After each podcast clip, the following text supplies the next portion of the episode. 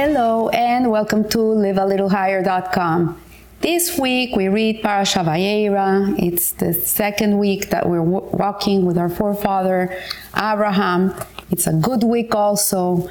And um, in the almost at the end of the parasha, it says Abraham built an inn in Beersheba and called, called out there in the name of the Lord.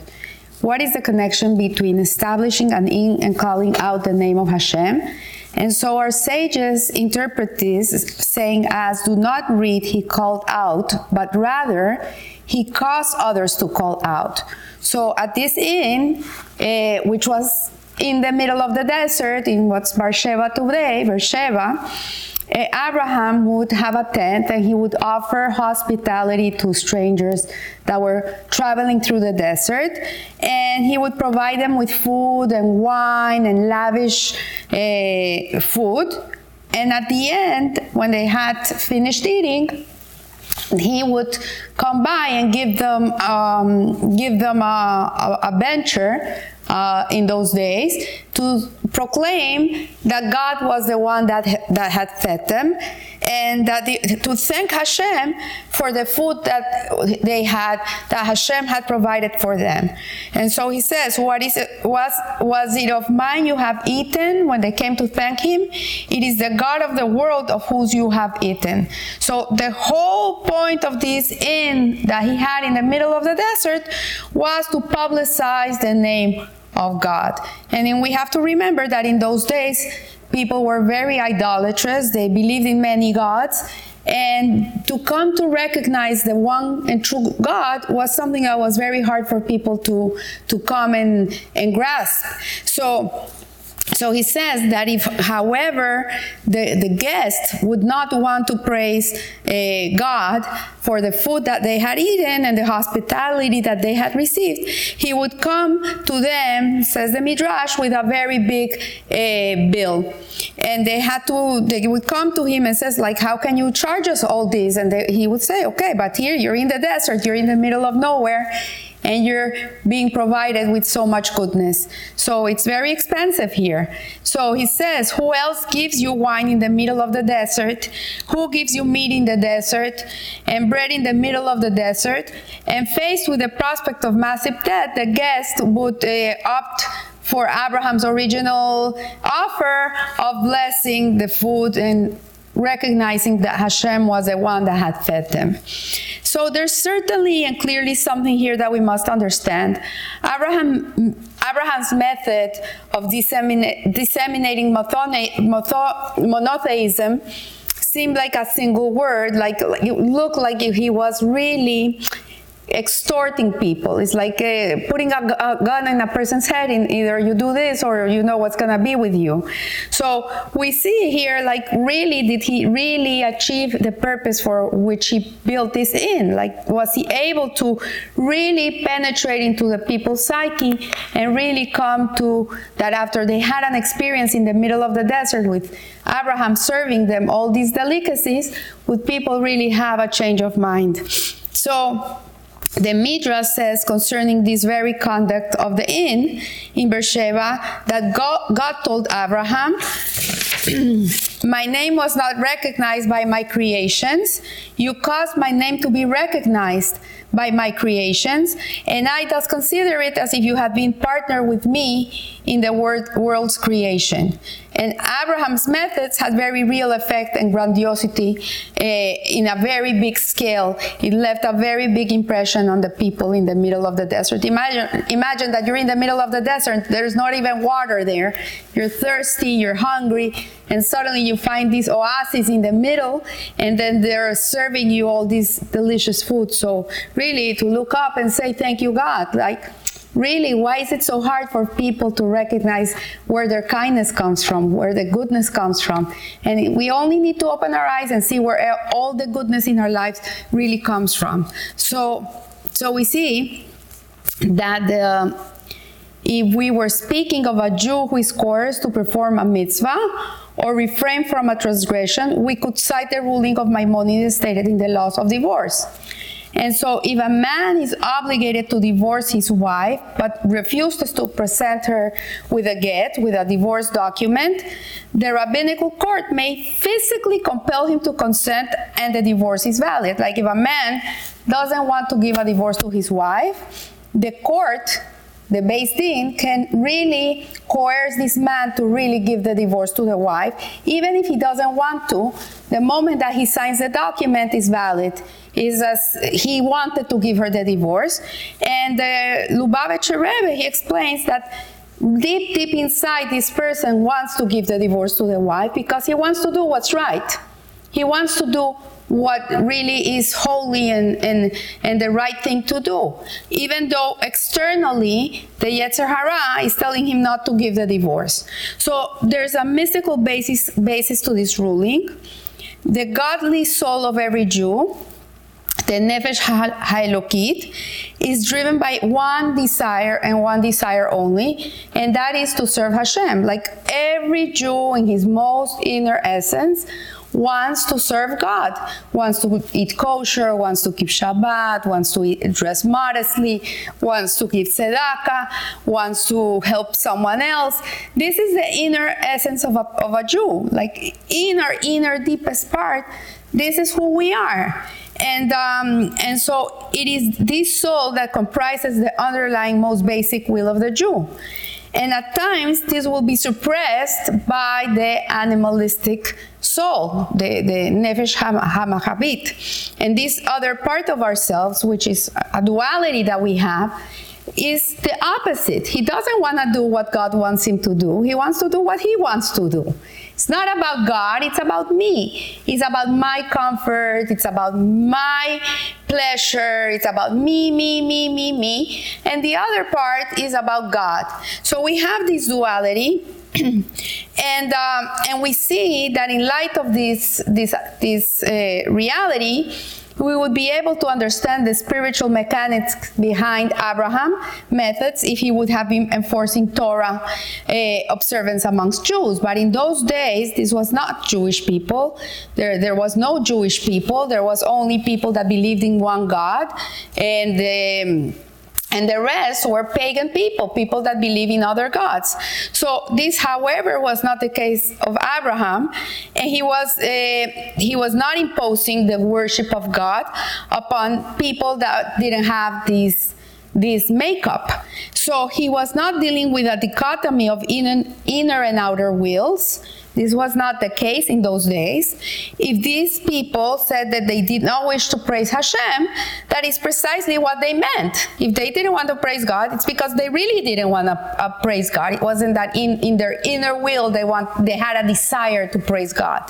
So we must say that Abraham truly motivated his guests to sincerely praise God. So this is a even higher level of, of, of, of, commitment to God because it's not, when you have the duality, you have a part of you that helps you connect to that. But when you don't have that duality and, and, and your desire is only about yourself, but suddenly you have a desire to praise God and you have a desire to connect to God, that is very, very commendable.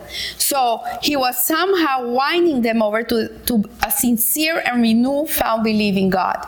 This is what he was doing in the middle of the desert with this inn in Beersheba was really nurturing the, the soul, the neshama of, of, of the people that came by to really recognize that there was a God that really like look you're in the middle of nowhere and look where you're being fed. Who else is feeding you?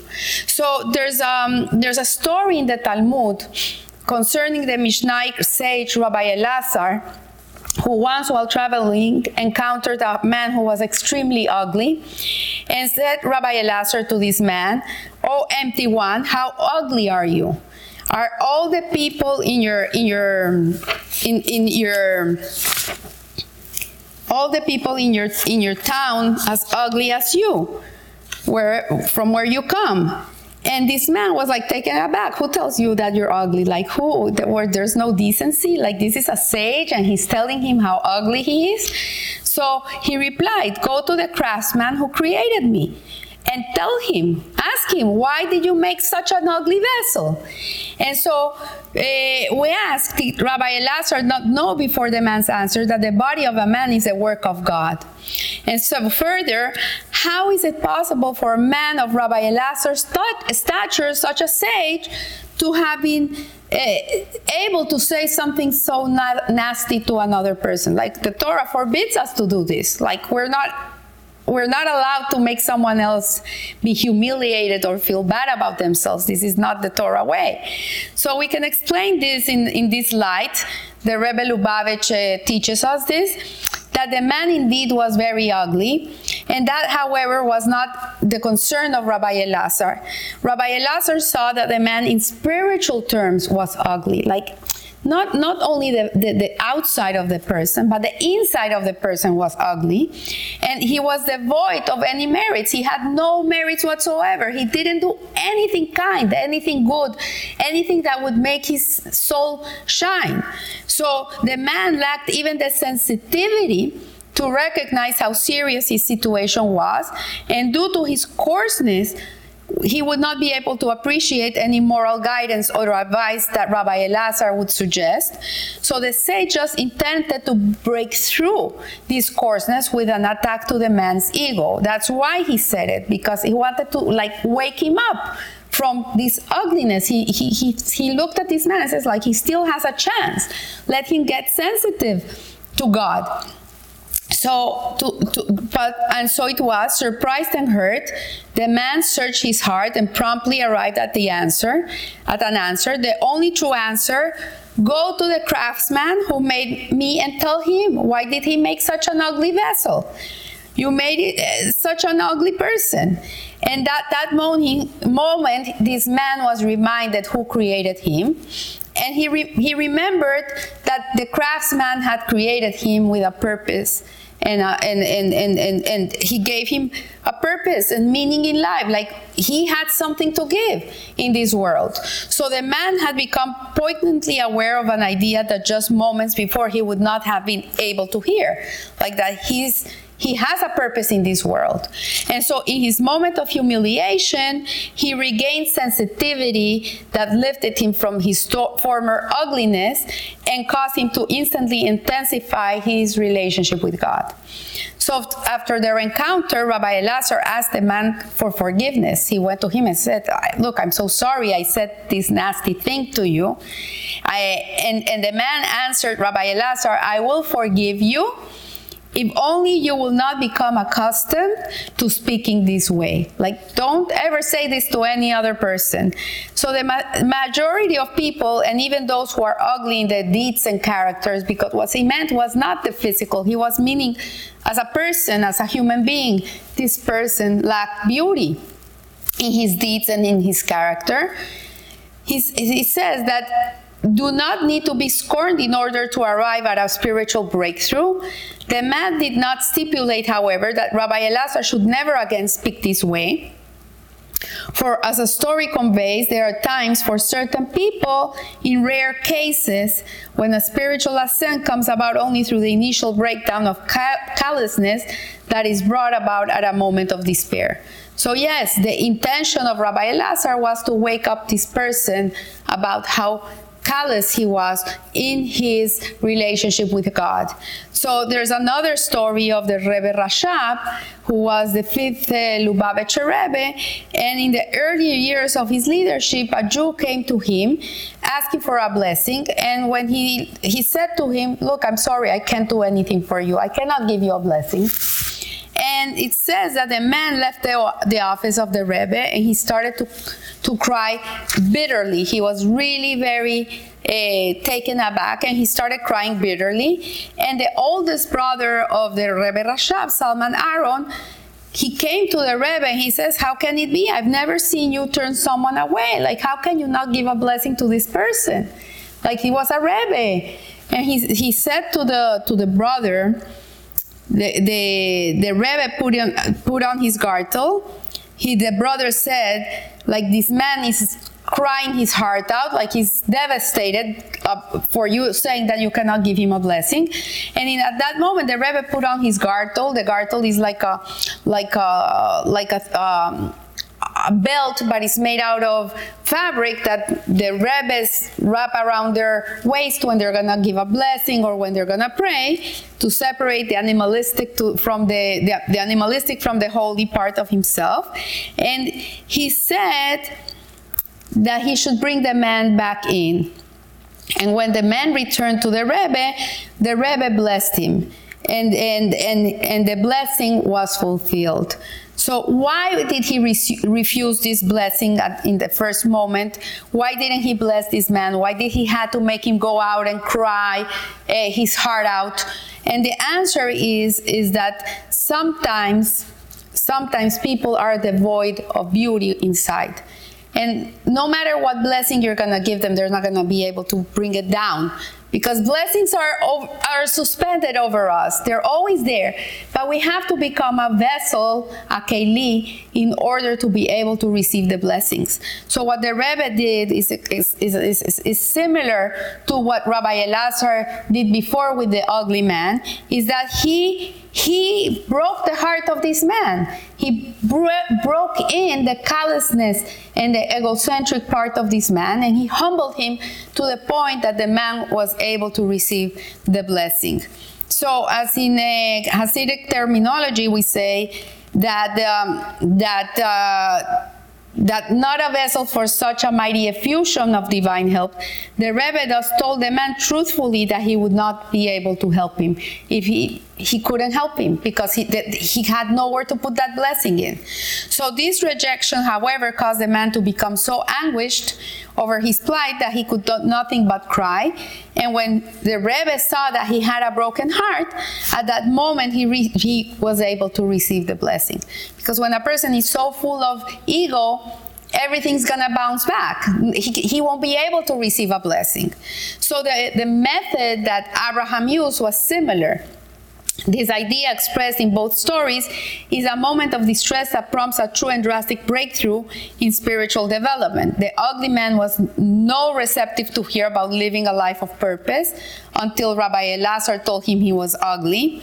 And the man who came to seek for the blessing from the Rebbe Rashab was also unable to receive a, a blessing from a godly person because something had to change. Something had to change inside for them to be able to receive this blessing. So too Abraham understood this concept and did not present obstinate did not present obstinate guests with a bill to blackmail, blackmail them into praising God. This was not the idea. He was not blackmailing them, he was not exhorting them. This was not the idea. The point was rather to create a situation in which the guests would become sharply aware of their helplessness. That they were in a place where really, if he wouldn't have fed them, they would have died of hunger.